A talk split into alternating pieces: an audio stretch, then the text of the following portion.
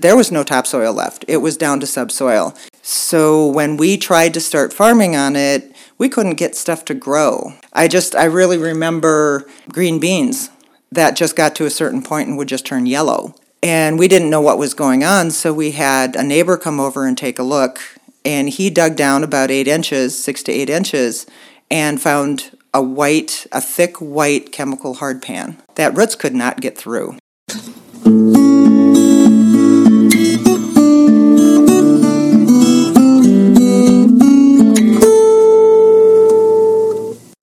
Welcome to the 321st installment of Ear to the Ground, the Land Stewardship Project's podcast on family farming, regenerative agriculture, community food systems, and local democracy.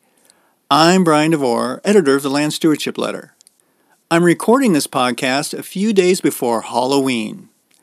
So, how about a little ghost town story to get us started?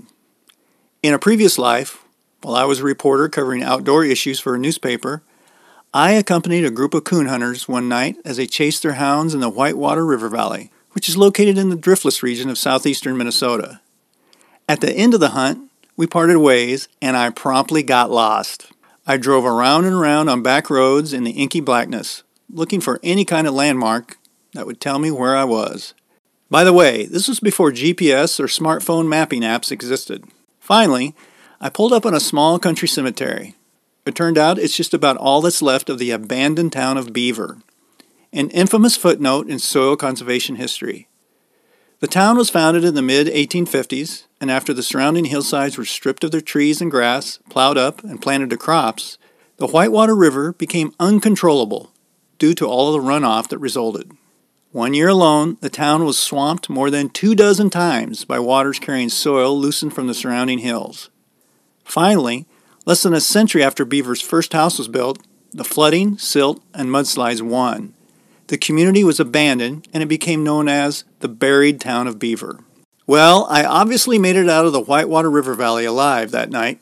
As it turns out, some three decades later, I found myself just a few miles from there on the ridgetop vegetable operation of Sandy and Lonny Dietz. Given the area's soil erosion history, perhaps it's not surprising that taking care of the land was top on Sandy and Lonny's mind when they started raising vegetables in 1996. Before they bought the farm, its soil had suffered as a result of intense corn and soybean cropping practices and lack of good biological activity. In fact, the soil was so poor they had difficulty growing anything at first. Over the years, the farmers have used mulching and cover crops to build back their soil's organic matter and to prevent severe erosion. However, one thing that's always concerned Sandy and Lonny was how much their organic vegetable production system relies heavily on tillage to control weeds. Such constant disturbance can be bad news not only when it comes to erosion, but also in terms of the soil's biological health and its aggregate structure. Through connections made via, among other things, the Land Stewardship Project's Soil Builders Network, the Dietzes learned about various ways to raise food without utilizing intense tillage. However, while no-till systems are pretty well established in conventional corn and soybean enterprises that can utilize chemicals to control weeds, it can be exceedingly difficult to keep weeds at bay in an organic system without disturbing the soil.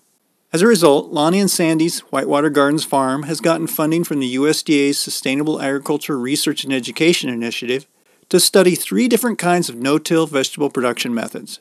Of course, one goal of this research is to determine which method best prevents erosion. But the Dietzes are also focused on finding a method that goes beyond the surface and helps build the soil biome, helping create fields that are resilient long into the future. One thing they've learned over the past three decades is that keeping soil in place is not enough. It's also critical to make sure there's good biological activity taking place in the underworld. That's why they're integrating extensive soil testing into the research project to measure what impact various no-till systems are having on the land's biology. Whitewater Gardens Farm recently hosted a field day where Sandy and Lonny showed participants what they're testing and talked about some preliminary results. A few days after the field day, I returned to the Whitewater River Valley, this time in broad daylight, to talk to the farmers about their goal of building soil profitably on a vegetable operation and why it's important to dig past the surface when doing research.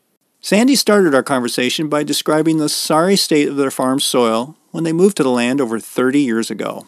It had at one point been a dairy farm and was taken care of very well. The the fields um, are fairly most of the fields are fairly steep, and they had strips. They did a probably a traditional five year rotation. Mm-hmm. You know that included small grains and hay, and it was taken care of very well. But then they sold the farm, and the person that farmed it after that just went straight fence row to fence row, corn and beans. Mm. And if a gully opened up, he just closed it and farmed right over it again. The soil had all washed down into the ravine, burying fences, and there was no topsoil left. It was down to subsoil. So even though when we purchased the farm, it had been in 10 years set aside for more than 10 years, it was just planted to brome grass and it really didn't do anything. It, it saved the soil from eroding more, but it didn't do anything to build any soil back. So when we tried to start farming on it, we couldn't get stuff to grow. I just, I really remember green beans that just got to a certain point and would just turn yellow. And we didn't know what was going on, so we had a neighbor come over and take a look. And he dug down about eight inches, six to eight inches, and found a white, a thick white chemical hard pan that roots could not get through. So what did you do? What what did you? How did you try to build that soil? What what were some of the things that you tried to do? We started out with small areas. We did a lot of at that point we did a lot of mulching, not necessarily with hay. It was, you know, mow the lawn, throw the, the grass on it, threw some cover crops in there. Eventually getting uh, more activity back in the soil, broke through or dissolved that that hard pan and started building the soil. It was only we only had about a 1% organic matter at the time and we gradually built it up to around 3 which isn't really high, but we were taking quite a bit of crop off of it at the time. So definitely in better shape than it had been. Yeah. I think that would be shocking to a lot of people who think, well, if it was in set aside and there was a perennial grass being grown there, that soil's going to recover. But it takes more than that, doesn't it? It definitely takes more than that. And when people say it takes a, a hundred years or how many years to build an inch of topsoil, that's how long it's going to take with a grass like that. But I do believe if you're proactive about it with cover crops and, and things like that, you can build soil very quickly. The reason that story really struck with me was I know we're within a few miles of the the abandoned town of Beaver, Minnesota, and and I think I find that story. You know, it's kind of a infamous story in the history of soil erosion in that it's a town that was literally had to be abandoned and moved because of I guess was it in the 30s the the severe soil erosion? Is that when it was? Do you, do you remember Lonny? Yeah, I think it was about 1933 that the town had flooded 28 times in one summer. And that's pretty much when the people started moving out. There are stories of people that went to school down there, and there were 12 steps to get up to the school when they started. When they graduated, there were only two or three left. And when we bought this farm, Sandy mentioned um, some of the erosion, some of the problems. And there's a five foot wire fence going down one lane, and I remember going through that, and all of a sudden the top of the fence posts were below my knees. So there's that much soil that had washed down in that area and covered that. So we had put in two diversion ponds too when we bought this to keep the water up on the farm instead of letting everything go down. So we had implemented things like that. And it's interesting when you do a diversion pond, all of a sudden the next year you have frogs in there and you have the, the aqua life that wasn't, there was no water around the area and it's just there. So it's nice. I guess both with your farm and with the land in general it can recover i- i- if you given it a chance It can recover, and what's interesting now is those both those diversion ponds basically have very little water in them right now, mm. but they're surrounded with ground cover. Uh. So they don't have as much runoff. They're fairly small drainage areas, mm-hmm. and there's not as much runoff going in them anymore because we try to keep perennial grasses around them or the crops that are grown around are grown with more thought in mind to keeping the soil up, Yeah, or the yeah. water up there. I mean, it must be a really important reminder sometimes of that to remember that it can get that bad. I mean, we are seeing better conservation practices in this area here, but wow, I mean, that wasn't that long ago. And, you know, sometimes you do see some like fence row to fence row planting, and you're like, and you can see that little bit of erosion, but then you can get these big storms, that kind of thing. Well, and right now too, you're seeing um, a lot of the conservation practices are being removed because the equipment is getting bigger and bigger. So they're taking out the fence rows so they can just make one field instead of two or three fields. And they figure that the new equipment that they have now is better than the old equipment. They're not doing the moldboard plowing and stuff like that, so it is better. But you still have a lot of erosion with um, with the larger fields. One of the things you had looked into, and I think part of this was maybe inspired by your concern about just how bad a shape the farm was in when you first uh, uh, started raising vegetables here and, and, and first started farming it was this idea of, of you got interested in no-till vegetable production.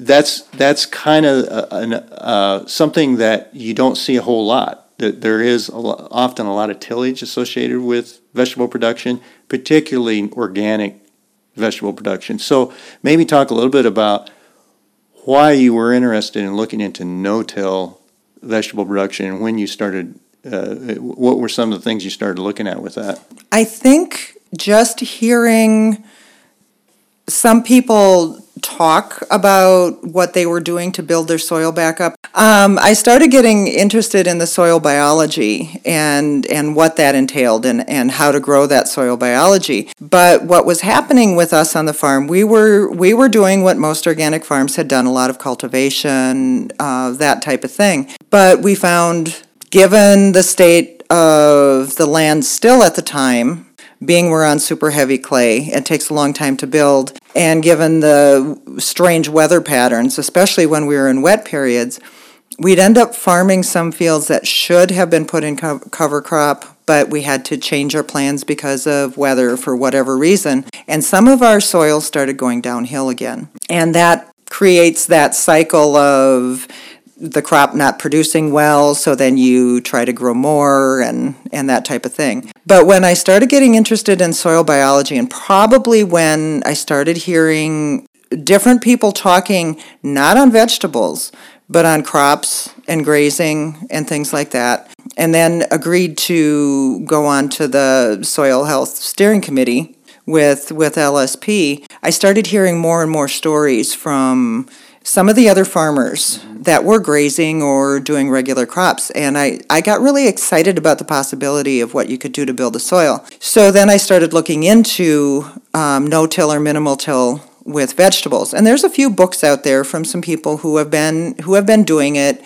But I wasn't, you know, some of the methods to me seemed either difficult or maybe long term not real sustainable just kind of up in the air on, on what we should try to do here. Mm-hmm. And that had given me the idea of trying to do some side by side research on what might work best for us. And so my understanding is it's this is a research funded through the Sustainable Ag Research and Education Program. So describe kind of what the treatments are. The, the, I, I think there's three treatments you're kind of looking at, and kind of describe what, what you actually uh, are looking at with this. Okay, the, the treat we, we do have three treatments as well as a control. Uh, we have 12 beds, so there's three repetitions of each treatment. The one, one treatment is a deep compost mulch, mm-hmm. which a lot of farms seem to be going to. Uh, another one is what we're calling cut and carry mulch, but basically using a hay or straw mulch mm-hmm. on the crop. And then the third one that really intrigued me was a living mulch, where you plant into um, like a Dutch white clover or something like that. And I've seen people do or have grant projects on some of the individual treatments, but some of the things that they weren't paying attention to as much were the soil biology, what was changing in the soil biology. And I saw an awful lot of so much soil testing and constantly changing the soil test or the soils, you know, with additions and things like that, which to me is a little bit worrisome too, because it takes time when you add amendments for those amendments to work. So I wish the project was longer than a two-year project yeah. because I know some of the results won't really show themselves for a, for a couple more years. Mm-hmm. but we're hoping to see which treatment ultimately I think gives the best biological activity, which would in the end hopefully give us the best nutritional quality for the crop. So not just trying to prevent that erosion, but really to try to build that biology at the same time. Build the biology, which in turn builds the soil, which in turn would give you a better crop. But we're also looking at how much labor is involved with each of the treatments. Um, you know what it does with soil temperature, how the how the pests react to it we wanted to go further uh, as far as you know testing for nutritional quality on the crops, but you had to cut it off somewhere. Yeah. so, so, just backing up a little bit, the deep compost mulch, the first treatment you described, mm-hmm. is that it, it, yeah. it, was called? What is that? How it sounds? You're just putting a lot of compost uh, on the on the rows there? Is that what it is? Just how it that's, sounds? That's basically what it is. You use about six inches of compost, partially to mulch down weeds, and I think that's probably the biggest part of it is to is to keep weed pressure down. But you're also you're also feeding soil when you're doing that. Um, I think a lot is dependent on the mulch you use. Each each one of the treatments I have some concerns with. My concern with the deep compost mulch is ultimately having imbalances in the soil too much of some mineral or maybe even skewing the biology more one direction than another. With the cover crop, what you were using, was it Dutch white clover? Is that what you were using for that? For the living, for the living mulch, we're using Dutch white clover, which this year didn't work out well because we couldn't get it to germinate without without rain, and we're using we don't have overhead irrigation, so we're using drip irrigation. We only had one line per bed. It wasn't enough. Um, we had we put a oat nurse crop on it, and we got a few oats to come up along the drip line, but until it rained, the oats didn't even want to come. Right. And now we're just just as I drove down here, the first frost of the year. So right. that kind of it kind of puts an end to maybe getting stuff established, but this time of year. I'm hoping that the that the Dutch white clover seed will overwinter okay and then germinate in the spring. I want to see if it germinates. I'm a little bit concerned if it doesn't, then that you know we can't really use that data very well, but I could add more seed, but then if it does germinate, then we might have too heavy of a crop of clover and it might skew our crops a bit too. So yeah, that's all part of the research, yeah. the joys of research. well, so I know this is the first year, so and it's too early to tell, and, you, and this has been an unusual, unusually hot, dry year. So it's not a typical year in any way, shape, or form. But were there some things you were able to observe that first year that you're like, well, okay, this is something to keep in mind about no-till using no-till systems like this and and and some lessons learned maybe going into the future? One of the biggest differences was between the um, control and the the two mulched the the deep compost mulch and the cut and carry mulch. Those those mulched areas are probably twice the size the crops are probably twice the size of the control and the living mulch that didn't germinate. So okay. that's acting quite a bit like the control. That was a huge difference there. I think soil temperature we I noticed was hugely different with the open ground with such a hot dry year down about three inches that soil temperature was just about the same temperature as the air temperature. Huh. So that's pretty darn hot, especially since our crop this year was broccoli or cauliflower, yeah. fall cauliflower. It was significantly cooler under the cut and carry mulch and a little bit cooler underneath the deep compost mulch. Those were big differences. Um, one thing that we've learned overall when you're doing minimal till or no till is gophers can be an issue. Mm, yeah. Without going through and doing a lot of tilling, they're setting up they're setting up home all over the place and they actually took probably about a quarter of our crop. Oh, wow. So we have to address that issue next year for yeah. sure with the cut and carry mulch again as this as the sound as the name uh, explains it's your what is it you're cutting the it's hay right that you're kind of explain what cut and carry what would that be Well, it's it's actually taking hay that's been, you know, you can purchase it baled or whatever and use it, or you can cut your own and put it down fresh, which some farms are doing. We don't have the equipment for that or anything, so we purchased hay, and I purchased really good alfalfa hay versus um, straw, which a lot of people like to use, because I feel that the alfalfa hay is going to add some nutrition to the soil. And we were careful that it was real good quality hay without without weeds. Um, I think there is the idea out there that straw you're not going to get the weed pressure. We've used straw mulch that had too much oats that had matured into it and had a huge oat crop. From it, um, or you can have just as many weeds in a Yeah. in a straw. Well, and I bring up hay because that's an issue in a drought year. Hay's so expensive because I know you're looking at the economics and the labor based on uh, related to this. That's got to be a big thing to keep in mind too. Is like, well, it may work really well, but if it's not going to be economically viable, then that's not going to work in the long term. Right, that is part of it. I'm trying to look at it as we're not put, adding any additional fertilizer to anything. So I'm looking at that hay as additional fertilizer. That's one of the reasons that I used alfalfa. And in the long run, hopefully, you know, the increased biology will make nutrients more available to the crop versus having it open.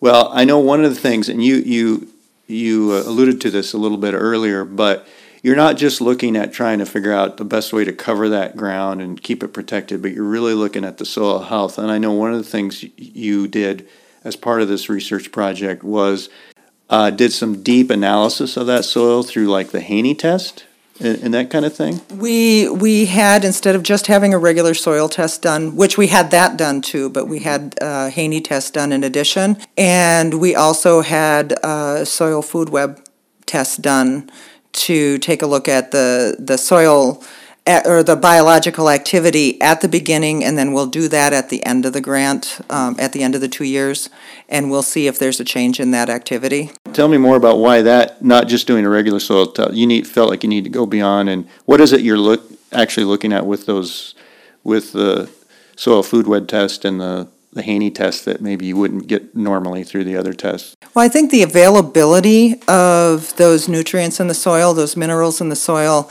is largely dependent on that biological activity. Mm-hmm. The Haney test take that takes that into consideration, and then the soil food web test take a closer look at what those fungi, bacteria, nematode, you know, all those those counts are. I wish we had been able to do it sooner, but we also participated in a 100 Farms project with the University of Minnesota. And the like the day after the field day, we got results, the biological Oh. results from that. And it wasn't those fields. I wish we could have done it on those fields. Uh-huh. It was on our greenhouse, the two of the greenhouses and one other field. And they even took a deeper dive into what what is happening with those soils and it's it's fascinating. I would love to do that with the grant project, but without probably another grant I wouldn't be able to afford to have all that testing done. I find this research fascinating because you're kind of coming up with some things that maybe people wouldn't think of off the top of their head. And one of them was you said that the temperature, there was a big difference in the mm-hmm. temperature, which is particularly important in a year like this where it was so hot and dry. But the other things, I think, Lonny, you mentioned this, and I was surprised to hear this, but you felt like the compost water when rain did come it was hitting that and kind of creating a little bit of a crust and it was shedding the water rather than letting it kind of soak in. I, I was a little bit surprised at that and i think that's something to be, to consider when doing something you know anything you do there's going to be an impact maybe some unforeseen circumstances. That was something that we looked at the other day, and also with the compost, deep bed compost on top, you're not covering it up, so a lot of the nitrogen is allowed to go off into the air, so mm-hmm. you're not gaining full benefit from the compost without covering it. But also, it was a fine enough mesh that the water did run off um, to the side, so I was finding when I was doing the penetrometer so that was part of our test too, to see how, or where the hard pan was and how dry the soil was. It was actually pushing down harder in the compost area than it would in the um, cut and carry area or even the open area, so you could tell that the water was being shed off. Now, the, there was moisture under the compost, so it was holding some moisture there, but there was quite a bit at surface level, but down deeper it wasn't penetrating as much. So that was one of the things that we noticed in that, and that could be just this year too, with all the way through July. I think we had about an inch of rain about July 13th, and we didn't have any more rain. August, I think we totaled about seven tenths, maybe half inch, and from July 13th all the way to September 13th. So we went two months with really virtually no rain at all to penetrate anything. So it's kind of an unusual year to test these things. Yeah. Now, different mulches different deep bed mulches could act differently too. Now, we do use a vegetative mulch. We're staying away from the animal mulch because you can, without really having it tested, you can. That's where you can really run into nutrient issues with high phosphorus or something like that. Right. Um, so we're staying with the vegetative and not the animal compost. Uh, it's possible that the animal compost might have more activity. We've noticed um, more fungal activity with the cut and carry mulch too on the surface level. You could see a lot of mycorrhizal where with the dry compost there was nothing at the surface level underneath the mulch that again could change if you had the animal um, yeah. compost. You know, you've been here 30 years. You've always taken efforts to kind of rebuild that soil and bring it back. That this research maybe is that next step. It sounds like it's kind of fun maybe a little bit fun for you to kind of figure out. I, I, do love working. Out. I do love working with that. It's it's. Um, I've been I've become kind of obsessed with it. Uh-huh. But if it's not fun, why do it, right? yeah, yeah. Well, and it, it's it's also kind of that that whole idea of farmer to farmer education and that's what is great about programs like the SARE program is it, it does allow you to and I know you had a field day the other day and a couple farmers came down who are vegetable producers, and we're able to kind of see what you were doing there a little bit. But it's um, it just kind of shows that you kind of came here and probably were a little bit surprised at how poor the soil was and but were able to make it a, into a productive vegetable operation but now you're able to say well that's not enough and that's the whole idea behind mm-hmm. regenerative or sustainable ag you're, it's kind of a continuum you're never really done are you oh no there's still so much that we don't know we we tend to think that we know a lot about it but we're always discovering something something new and it was so interesting that somebody mentioned at the field day too you know there's so many more things things that we could take a look at. The soil food web tests are done through Elaine Ingham's um, work, and she focuses on the microbiology, whereas you know, what about the macrobiology? What about the beetles and the mites and, and the worms and, and things like that that are coming back? You could do counts on that. You could, there's so many different directions that you could research here. And they really felt that we should see if we could somehow try to continue this afterwards, whether it would be getting another grant. I want to continue it to a point. I just wouldn't be able to do all of the testing. So m- most of it would be just observation at that point. But if I could get funding afterwards, it would be fascinating. And I've got a daughter that is really into nutritional health and everything, and she would love us to be able to test if, if there's nutritional differences in the different treatments yeah. too. The whole world of soil health. The thing I've found most exciting about it is often the farmers are leading leading a lot of the work on that. They're observing things, but maybe not sure why they're observing things. So it's been interesting to see them team up with scientists and and agronomists and, and try to figure out well what is why are we seeing some of these impacts and that kind of thing and I think that I mean, that just it just the possibilities uh, are boundless in some ways. They they definitely are endless, and I've I've been encouraged to see some of the some of the agencies in the area getting more and more interested in in soil health. And granted, we're focusing on vegetables, mm-hmm. but I think we need to focus more on the larger crops. Um, I know we're dependent on the corn and soybeans, but I think we can do it better. And I know there's a lot of no-till out there, but there's no-till that works and there's no-till that doesn't work. Mm-hmm. And we've got a real good example close by of a farm that's been in no-till as long as we've been here, but there is so much real erosion underneath, and it takes years for anything to decompose mm. in there. Mm. So that is a good example of of no-till that isn't working. Yeah, that's a super good example of you are protecting the surface, mm-hmm. uh, but you're not getting at the biology and the, the down, down deeper. You're not building that aggregate structure maybe as well and building the actual biological health. Right. There's still the erosion there, but people don't see it because you have that residue on the top. But that residue, if it's a good, healthy biological soil, should break down in a year. Mm-hmm. I've seen residue from, you know, two years previous on, on some of that. So, you know, getting, there's, getting the other legs of the stool involved, like getting the cover crops in there, however you, you know, burn it down or knock it down or whatever, and getting the diversity in there is are there really huge legs to that that uh, uh, no-till situation. And I see people doing it, and I see them having success with it. Some years might not be so good, but it's going to take time Yeah. for us to get it down.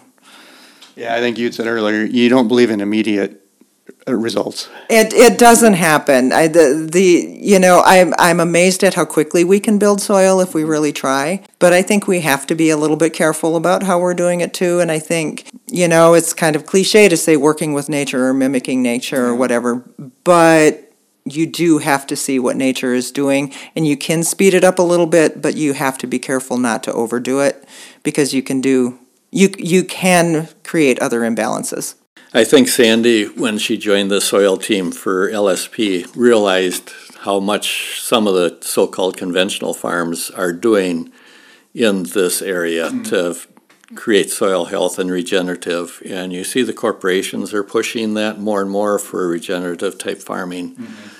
Um, so it is moving that direction. A lot of farms are caught up, and that's probably why we started going backwards a little bit too. Even organic is just another technique of farming, and that's the farming that we chose to do, just for the nutritional reasons and reasons that we believe in. But that's a technique, and conventional is technique. But you get caught up when you're not quite making ends meet at the end of the year. You say, well, what can we do? Well, we need to get a little bit bigger. That's the far- mindset of the farms. Right. So you keep trying to get a little bit bigger and a little bit bigger, and all of a sudden you're not taking care of the little things as much as you should. And it's not working out. So you see the soil go backwards like we did. And now we're just turning around. We're at the point where we can turn around and start looking back at that again.